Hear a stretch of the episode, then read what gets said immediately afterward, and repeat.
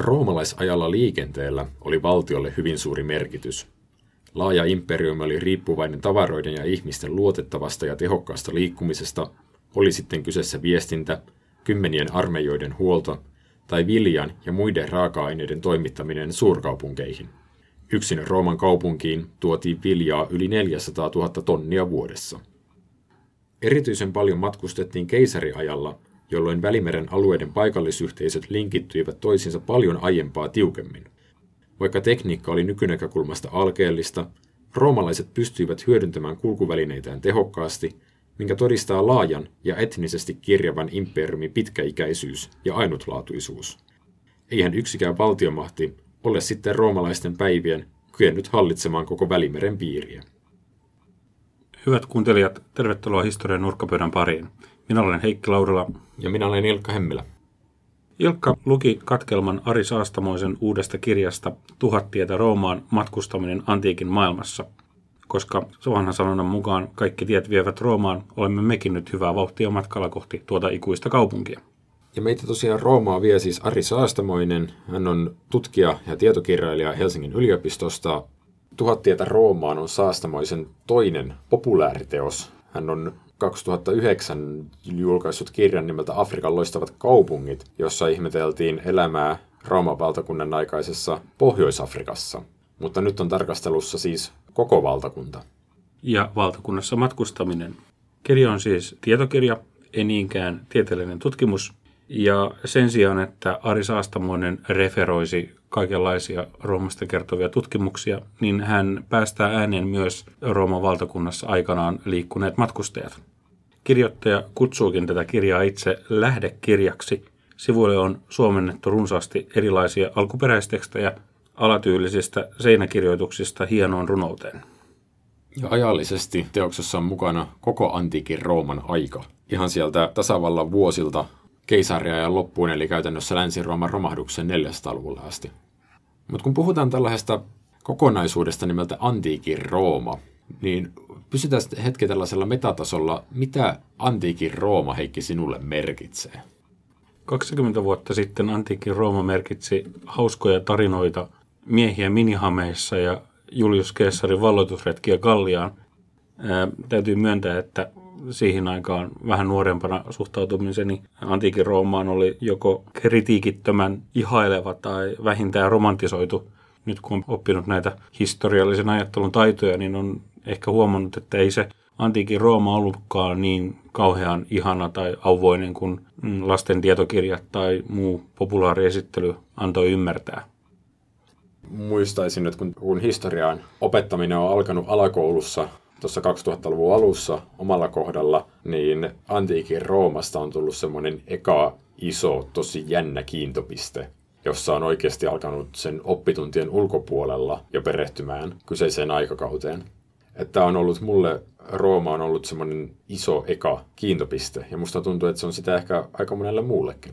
Se on helppo ymmärtää, koska sitä on koulussa niin varhaisessa vaiheessa käyty läpi.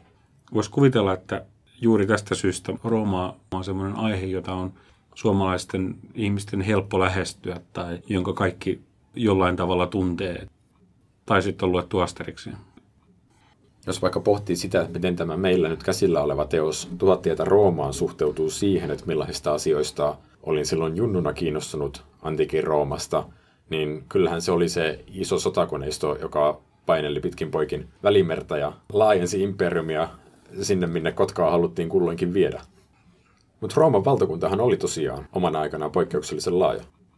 Se oli suuri ja jostain kaivoin semmoisen arvion, että se on parhaimmillaan kattanut noin 20 prosenttia silloisesta maapallon väestöstä, mikä nyt, jos ajatellaan verrattuna nykyhetkeen, niin se on ihan käsittämättömän korkea prosenttiluku. Ja lukemasi alkulainaus oli siinä mielessä hyvä, että se oikeastaan korosti erinomaisesti sitä, miten tärkeää liikkuminen ja matkustaminen, niin tavaroiden kuin ihmistenkin liikkuminen tuon valtakunnan rajojen sisä- ja ulkopuolella oli.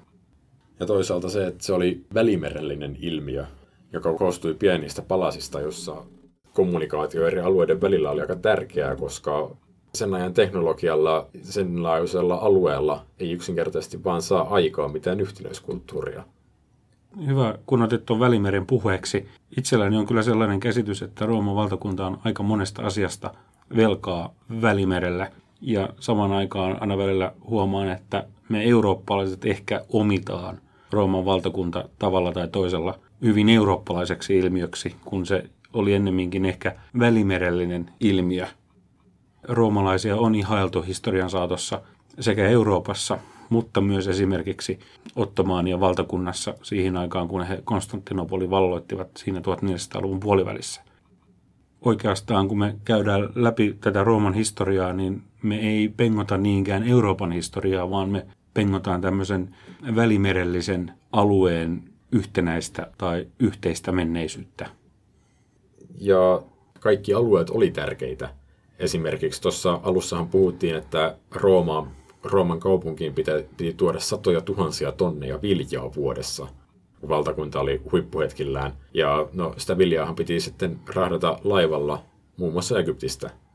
Siellähän taisi olla kirjassa mukana tämmöinen huudahdus, että kun Roomasta, siis kaupungista, alkoi vilja loppua ja piti lähteä talvella merelle – pelättiin välimerellä myrskyjä talven takia, talviilmaston takia. Pelättiin, että siellähän menee henki. Keisari sitten olisi pitänyt siihen kuulemma huudahduksen, että eläminen ei ole tärkeää, purjehtiminen on. Toki se purjehtiminen tässä tapauksessa tarkoitti sitä, että Roomassa ei aleta kuolemaan nälkään tai mellakoimaan, mutta mitä nyt pienistä. Mutta eiköhän tässä ole pyöritelty pohjustusta ihan riittämiin Roomasta. Mennään itse teokseen käsiksi.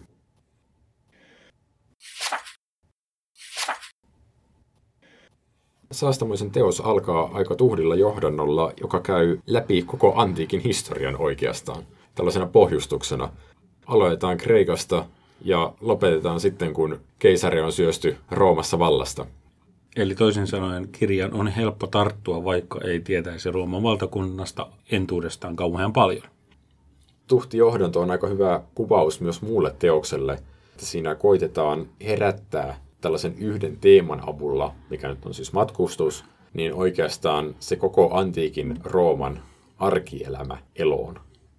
Sitten kun myöhemmät luvut alkaa, niin siinä käydään esimerkiksi ensin läpi tarpeistoa, mitä on tarvittu matkustaessa. Ja kun saastamoinen lähestyy näitä tarvikkeita, niin hän on käyttänyt ihailtavan monipuolisesti lähteitä. Et siellä on esineistöä todella monipuolisesti, siellä on tekstejä runoista seinäkirjoituksiin, kirjeistä lakiteksteihin. Jopa itse latinan kieltä on käytetty tekemään havaintoja sieltä, miten roomalaiset elivät. Ja kun lähdetyyppejä on näin paljon ja näkökulmia on näin paljon, niin historia herää eloon tämän teoksen sivuilla. Kirjoittajan tausta roomalaisten piirtokirjoitusten tutkijana näkyy aika hyvin siinä, että tänne on otettu mukaan aika paljon tämmöisiä esimerkiksi Pompeiin tai jonkun muun roomalaisen kaupungin majatalon tai tavernan tai ravintolan seinään raapustettuja erilaisia lyhyitä kirjoitelmia. Tästä kirjasta kyllä tulee sellainen vaikutelma, että kun roomalaiset ovat matkustaneet ympäri valtakuntaansa, niin he ovat olleet kyllä harvinaisen suorasanaisia ja avoimia. Koulun historianopetuksesta saattaa tosiaan jäädä välillä mielikuva, että ne menneisyyden ihmiset on kauhean kuivakoita ja asiallisia ja virallisia, mutta tämä kirja on kyllä hyvä osoitus siitä, että kyllä se ihmiselämä on aina ollut hyvin värikästä. Vai mitä sanotte kuulijat tästä erästä pompailaisesta seinäkirjoituksesta? Tein virheen, isäntä, sen tunnustan. Virtsasin sänkyyn, jos syytä tiedustat, ei ollut pottaa. Tämä on hieman, sanotaan, tylympi ratkaisu kuin se, että antaisi nykypäivänä jossain Jelpissä tai vastaavassa majapaikalle yhden tähden ja jatkaisi matkaa. Huomattavasti persoonallisempi mielenilmaus. Kyllä, ja vessakirjoittelut jatkuvat. Eräässä toisessa kapakassa moitittiin puolestaan kapakoitsijan tapaa tarjoilla viiniä. Kirjoitus menee seuraavasti. Koitukoot tuollaiset petokset kohtaloksesi, kapakoitsija. Vettä sinä myyt ja itse juot sekoittamatonta viiniä. Ilmeisesti kirjoittaja oli tuohtunut siitä, että hän ei päässyt humalaan niin vauhdikkaasti kuin hän halusi. Käytännössä siis se, miten roomalaiset on omaa elämänsä kommentoineet raapustelemalla sitten siitä seiniin, niin kyllä tämä vaikuttaa niin sanotusti ihan Facebook-kamalta. Mutta tämä on myös aika hyvä tai hauska esimerkki siitä, että jos miettii, että miten ne omat raapustukset Facebookissa tai panostukset muilla elämän osa-alueilla, että jääkö niistä jälkiä, kiinnostuuko niistä joku joskus, niin no, 2000 vuotta myöhemmin tässä sitä nyt ollaan.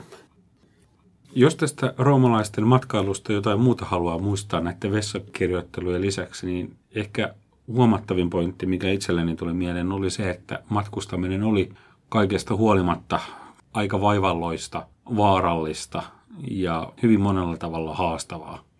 Ja matkustaminen myös opettaa sen, että Rooma oli tosiaan suurten vastakohtien valtakunta.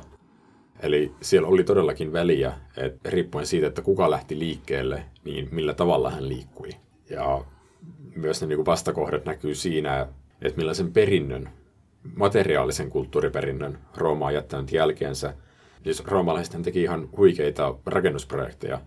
Että heillä oli ihan käsittämätöntä insinööritaitoa. Tässä kirjassa on mukana joitain siltoja, mitä on lähdetty Rooman aikana rakentamaan ja on tavalla tai toisella edelleen käytössä – toisaalta yksi syy, miksi ollaan arvioitu, että se valtakunta romahti, oli haluttomuus kehittää sitä osaamista yhtään eteenpäin, koska no, orjat oli työvoimana. Ei tarvinnut tehdä asioita tehokkaammin. Hyvä, kun otit tämän silloin esiin. Kyllä mäkin tässä yksi päivä naureskelin sille, että täällä me nauhoitetaan noin 500 metrin päässä erästä turkulaisesta betonityömaasta, jossa puretaan sillan kannakkeita.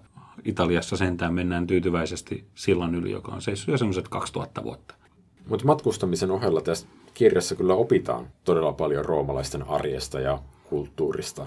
Ja siellä on myös mukana yllättäviä irtofaktoja. Että siellä on tällaisia isoja linjoja, jotka just liittyy siihen sosiaalisen kanssakäymiseen. Se, että mitä nämä kertoo roomalaista yhteiskunnasta, tuon niin orjuuden näkökulmasta. Mutta että siellä on todella paljon sellaisia yksittäisiä pieniä faktoja, Saastamoinen heittää tässä kirjan alkupuolella sellaisen depunkkaa semmoisen yleisen käsityksen, että roomalaiset itse asiassa ei kovinkaan usein käyttäneet tookia, vaikka se on aina se, missä heidät tyypillisesti kuvataiteessa tai vastaavassa kuvataan. Koska no, se nyt sattuu olemaan semmoinen juhla-asuste, jota on aika hankalaa pukea päälle ja kohtuu epämukava käyttää, varsinkin lämpimällä säällä. Ja etenkin matkustaessa. Toisaalta sitten jotkut asiat yllättää vielä enemmän tosiaan Rooma oli suurten vastakohtien valtakunta. Se oli iso ja kehittynyt ja laajalle levinnyt, mutta silti siellä ei esimerkiksi ollut karttoja. Kunnollisia karttoja, miten niitä nykyään ajatellaan. Varmaan siinä oli tämmöinen ihan käytännön ongelma, että pituuspiirien ja leveyspiirien ajatus tunnettiin, mutta ne tota, leveyspiirien mittaukset ei ollut vielä kauhean luotettavia. Niin heillä ei ollut teknisiä välineitä luotettavasti mitata nämä paikkakoordinaatit. Voisi kuvitella, että tämmöinen on pieni haaste sitten sellaisen ison imperiumin pyörittämisessä. Ja myös varmaan vaikuttaa aika paljon siihen, että millaisena semmoinen nähtiin. Ainakin merenkulussa tämmöinen kartattomuus aiheuttaa valtavia haasteita. Sinne täytyy matkustaa puhtaasti suullisen tai kirjallisen perymätiedon perusteella ja jossain määrin myös maamerkkien ja muiden tällaisten kiintopisteiden avulla tosiaan ei voi lähteä menemään meren yli suorintareittiä huolettomin mielin, vaan sitten yhtäkkiä valtaosa merimatkustamisestakin on sellaista melko lailla rannikkoapisin siirtyvää. Kutakuinkin. Mikä myös saattaa hieman haitata tällaisen ison imperiumin ylläpitoa. Mainitsit noista aiemmista kertomuksista, minkä perusteella piti mennä, niin ilmeisesti nekään ei ollut ihan kattavia tai järjestelmällisiä. Muistaakseni täällä oli, olisiko se ollut lääketieteen saralta teos, jonka oli kirjoittanut joku antiikin henkilö, joka oli ammattinsa puolesta reissannut ja te- teki siitä sitten ammattiin kuvansa puolesta ää, tietokirjaa, nimenomaan siitä lääketieteestä, mutta kirjoitti sinne kirjaan ihan kasuaalisti monta sivua kuvausta erästä paikasta, koska se aiempi kuvaus, mikä hän oli sitä saanut, ei pitänyt ollenkaan paikkaansa. Joo, hän taisi törmätä tällaisen ongelmaan, että ei ole matkaoppaita saatavilla. Joten sitten hän vain laittoi sen johonkin paikkaan, missä hän toivoi, että se tavoittaisi ihmiset, eli siihen omaan alansa tieteellisen kirjan keskelle.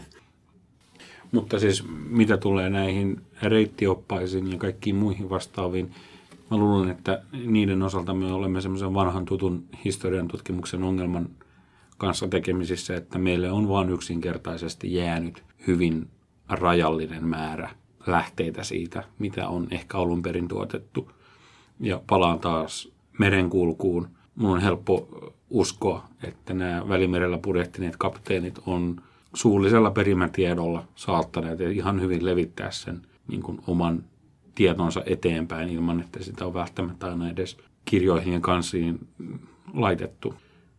Me ollaan nyt flirtailtu tämän meriaiheen parissa sen verran tässä paljon, että pitäisiköhän mennä käsittelemään sitä merimatkustusta ihan omana kokonaisuutena.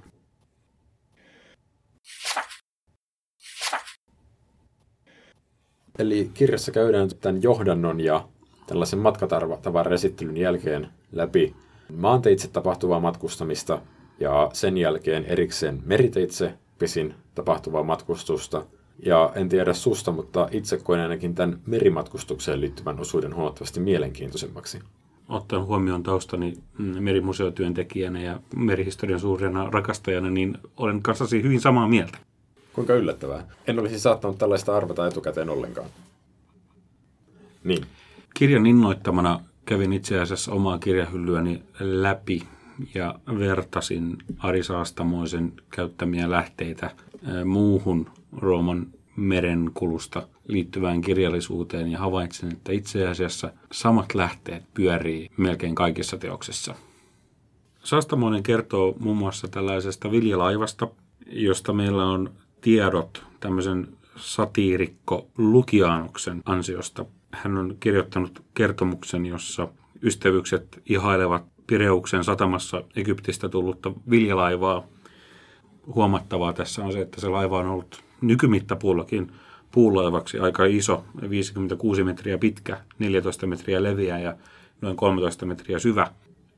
Ja tämä sama tarina toistetaan ainakin kolmessa tai neljässä muussa kirjassa, joissa tavalla tai toisella viitataan roomalaiseen merenkulkuun. Voi olla, että tässä törmätään sellaiseen pieneen historiantutkimukselliseen ongelmaan, että loppupeleissä aika vähän niitä lähteitä säilyy. Ja sieltä nousee, tutkijat tykkää käyttää tiettyjä esimerkkejä uudestaan ja uudestaan, koska ne vaan on omalla tavallaan vaikuttavia tai hyvällä tavallaan sitä aikakautta kuvaavia. Kyllä, ja kun puhutaan antiikin ajan merenkulusta Välimeren alueella, niin oikeastaan meillä on hyvin rajallinen määrä reaalisia lähteitä siinä mielessä, että voisimme sukeltaa Välimeren pohjaan ja katsoa millaisia hylkyjä sieltä löytyy. Välimeressä on se ongelma, että se on lämmin ja puuosat tuppaavat hajoamaan sinne. Tai aina kun Välimereltä löytyy joku hylky, joka ajoitetaan tuonne jonnekin antiikin Rooman ajoille, niin siellä on käytännössä jäljellä vain metalliosia, rukunsirpaleita tai jotain muita vastaavia kappaleita. Eikö täällä kirjassakin tainnut olla joku esimerkki siitä, että tiedettiin, että tähän kohtaan on uponnut laiva, koska siitä löytyi laivanmallinen muodostelma saviruukkuja, jotka oli olleet siellä laivan lastina silloin, kun se on uponnut. Itse seuraan tällä hetkellä mielenkiinnolla sitä, mitä tapahtuu Mustalla merellä. Siellä on ainakin Bulgarian rannikolla käyty läpi Mustameren pohjaa ja sieltä on löydetty kymmeniä, kymmeniä vanhoja hapettomassa vedessä säilyneitä runkoja. Ja jos sieltä löytyy Rooman valtakunnan ajoille ajoittuvia rahtilaivoja tai mitä tahansa laivoja ja ne on ehjiä ja niiden lastit on ehjiä, niin mä luulen, että ne tulee olemaan isoja isoja tieteellisiä, jos ei nyt sensaatioita, niin ainakin valtavia löytöjä, jotka vie meidän ymmärrystä roomalaisesta kaupankäynnistä ja merenkulusta kerralla paljon paljon eteenpäin. Mutta ne on nykyiselläänkin varsin mielenkiintoisia. Ja nimenomaan se, mikä tekee näistä ainakin mulle mielenkiintoista lukea verrattuna siihen matkustamiseen, mikä on tapahtunut maareittejä pisin, niin täällä on tosiaan ollut jo Rooman valtakunnassa todella suuria aluksia. Tämä viljalaiva, mikä tässä mainittiin, oli huomattavasti suurempi kuin mikään purtilla, millä Kolumbus lähti ylittämään Atlanttia. Ja tämä 56-metrinen viljalaiva ei itse asiassa edes ole suurin tunnettu roomalaisten vesillä liikkuva kulkuneuvo. Tässä on just sitä mielenkiintoa, mikä liittyy antiikin roomalaisiin, että siellä on ollut tavallaan kauan sitten jo ihan mieletöntä insinööritaitoa. Ja sitten sen jälkeen on ollut vuosisatojen ajan huomattavasti vaatimattomampia rakennelmia tällaisien isojen teknisten saavutusten saralla. Mä sanoisin, että ehkä ennemminkin on kyse siitä, että teknologia tai teknologian kehitys pysähtyy tai etenee sillä hyppäyksin nyt kun tota merenkulun historiaa ja laivojen historiaa on hiukan perehtynyt, niin mun silmiin se vaikuttaa siltä, että ne laivamallit, mitä roomalaiset kehittää, niin se perusidea pysyy aika lailla samana jonnekin keskiajalle asti. Ja siinä vaiheessa, kun lähdetään niin kuin Atlantin valtamerelle, tapahtuu semmoinen niin teknologinen hyppäys, mikä sitten taas vie sen käytettävissä olevan teknologian eteenpäin, että sen kaluston kanssa pärjätään tuolla Atlantin valtamerellä. Mutta nyt ollaan karattu Roomasta vähän turhan kauas ehkä jo. Ja siitä, että mikä teki näistä roomalaisista laivoista niin mielenkiintoisia verrattuna maalla matkustamiseen. Saastamoisen mukaan roomalaisilla oli oikeastaan lähinnä kahden tyyppisiä laivoja. Toisaalta sota-alukset, joita käytti armeija, mutta sitten siellä on ollut rahtilaivat, jossa on sitten käytännössä kulkeneet kaikki muut. Niissä rahtilaivoissa sitten ruumatilat oli käytännössä varattu sille rahdille, ja kaikki muut matkustajat, joita siellä oli, niin ovat majoittuneet kannella. Jos sulla on ollut varaa matkustaa laivalla, niin siinä tapauksessa siellä on saattanut olla melkoisen värikäs sakki jakamassa yhtä tilaa. Ja matkustaminen laivalla on ollut hyvin erilaista kuin nykyään. Mm, siinä missä nyt voimme vaan marssia terminaaliin ja ottaa lipun ja astua laivaan notkuvien pöytien ääressä, niin käytännössä Rooman valtakunnassa on pitänyt ensin marssia satamaan ja etsiä rahtilaiva, joka menee ehkä sinne, minne sinäkin olet menossa, tai sinne päin. Ja sitten kysellä, että mihinkään aikoihin tai kuinka monen vuorokauden päästä he sattumalta lähtee liikkeelle seuraavan kerran. Ei ole mitään vakioaikataulua. Kyllä, ja huomattavaa on, että matkustajan piti ottaa omat proviantit eli eväät mukaan. Jostain muualta muista löytäneeni semmoisen asia, aiheeseen liittyvän anekdootin, missä tota, roomalaiset juristit pohtivat sitä, että pitääkö laivalla syntyneestä vauvasta periä matkalippumaksuja tai muita kuluja, mutta päätös oli käsittääkseni se, että ei tarvitse, koska se vauva ei kuluta siellä laivalla niin paljon, että se aiheuttaisi laivan omistajalle kustannuksia. Mutta jos pohtii niitä, kenellä ei ole ollut varaa hypätä laivan kyyntiin tai muutenkaan lähteä reissuun, niin heistäkin löytyy ihan mielenkiintoisia anekdootteja tästä kirjasta – Mä yllätyin siitä, että toistuvasti tässä kirjassa mainitaan maarosvous ja merirosvous ja se, että kuinka yleisiä ne oikeastaan oli. Ja se, että kuinka helposti ihmiset saattoi turvautua niihin, jos he koki, että heillä ei ole muuta toimeentuloa. Ja sitä pidettiin sosiaalisesti hyväksyttävänä elinkeinona. Niin, eh, rosvot ei ollut pelkästään epämääräistä NS-yhteiskunnasta täysin irralliseksi nähtyä joukkiota, vaan he saattoi olla ihmisiä, joilla on meneillään kovat ajat, jotka haluaa tulla toimeen jollain tavalla. Tämä meni varsin pitkälle yhdessä kohtaa, jossa puhuttiin kalastajista, joilla oma toimeentulo oli tiukassa, joten he alkoi sytyttää merkkitulia rannikolle kohtiin, jolle he toivoo, että laivat ajaa maihin tai karille ja sitten ryöstivät siellä laivan kuljettavat tavarat, kun laiva onkin ajanut ihan väärään paikkaan ottaen huomioon, miten arvokasta tavaraa laivassa saatettiin kuljettaa, niin tämä on saattanut olla itse asiassa ihan hyvin varsin tuottoisa liiketoiminnan ala.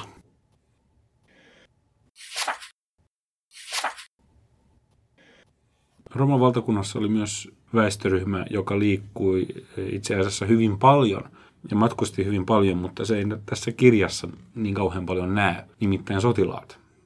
Mä en tiedä, että johtuuko se nimenomaan siitä, että mä oon ollut aikaisemmin kiinnostunut noista Rooman valloitusretkistä, että mä oletin armeijasta olevan enemmän puhetta kuin mitä mm. siinä ehkä onkaan.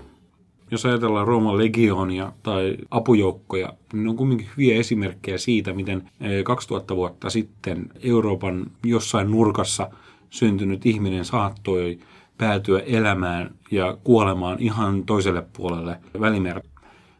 Muistan esimerkiksi aikanaan, kun olin Englannissa Newcastlen yliopistossa vaihdossa ja siellä paikallinen professori kertoi, että minkälainen yhteisö kyseisellä paikkakunnalla oli elänyt Rooman valtakunnan aikana. Hän osasi kertoa, että siinä paikallisella Tainjoella oli ollut töissä muun muassa Tigrisjoelta tuotuja lauttureita ja muita veneihmisiä – Siinä on siis nykyäänkin ihmiset matkustaa pitkiä etäisyyksiä eri syistä, mutta tuossa on ollut varmasti aikamoinen maailmankuvan muutos tapahtunut, kun on hypätty lähi Englantiin. Kyllä, menin pian tämän luennon jälkeen paikalliseen eh, pizzeriaan, jota irakilaiset pyörittivät, ja totesin, että oikeastaan mikään ei ole muuttunut. Ja sitten ihan kirjan lopuksi vielä, kun on käyty läpi näitä merireittien käyttämistä ja maareittien käyttämistä, niin siellä on vielä eriteltynä erilaisia matkustamisen syitä, mukaan lukien sotaretkiä, hallinnollisia reissuja, kauppamatkoja, jopa turismia, terveysmatkoja, vierailua sukulaisten luona. Ja yksi jännittävä oli vielä tämmöinen seikka kuin maanpako, mistä mulla ei ole ehkä sen kummemmin sanottavaa, mutta siitä huolimatta siitäkin on onnistuttu löytämään todella paljon erilaista perspektiiviä, että on jälleen kerran pitänyt vaihtaa valtakunnan kolkkaa aika radikaalisti. Itse vedin tuosta kyseisestä osiosta johtopäätöksen, että oikeastaan nämä roomalaisten motiivit matkustaa ympäri omaa valtakuntaansa oli hyvin moderneja. Eli jos pohditaan, mikä matkustamisessa on pysynyt samana viimeiset 2000 vuotta, niin kyllä se taitaa olla ne motiivit ja kannustimet, joka ovat nykyihmisellä aika lailla samanlaisia kuin 2000 vuotta sitten. Ehkä tällaisen havaintoon lopetellaan tällä kertaa. Meidän pitää ehkä lopetella tämän kirjan käsittely tältä osalta tähän, mutta josta jäi kiinnostamaan niin paljon, että haluat tämän kyseisen kirjan vielä omaan kirjahyllyyn, niin se on nyt mahdollista. Eli tosiaan arvomme kappaleen tätä Ari Saastamoisen teosta Tuhat tietä Roomaan matkustaminen antiikin maailmassa, ja osallistuminen tapahtuu sillä tavalla, että voit mennä historian nurkapöydän Facebook-sivulle. Siellä löytyy kuva tästä kirjasta, ja siihen kuvan alle, kun kommentoit mitä tahansa palautetta tähän ohjelmaan liittyen, se osaa liittyä tähän jaksoon, tähän ohjelmaan yleisesti, mistä aiheesta olet tähän mennessä tykännyt, mitä haluaisit kuulla enemmän – Tämän kommentoinnin kun teet, niin olet mukana arvonnassa. Ja kun tämä jakso nyt ilmestyy 24. päivä maaliskuuta herran vuonna 2017, niin osallistumisaikaa on tämä viikonloppu. Eli perjantai, lauantai ja sunnuntai on vielä aikaa sinne mennä kertomaan palautetta. Sitten alkuviikosta laitetaan vastanneiden nimet arpajaiskoneeseen ja napataan sieltä nimiä, ollaan yhteydessä voittajaan. Kolme viikon päästä paneudumme erääseen kaupunkiin, joka on kukkuloiden ympäröimä ja sen keskellä virtaa joki. Kyse ei ole Rooma, vaan ihan tuttu ja turvallinen Turku. Vieraksi meille saapuu turkulaisesta kaupungin elämästä puhumaan Panu Savolainen, arkkitehti ja historian tutkija. Sitä odotellessa kuulemiin.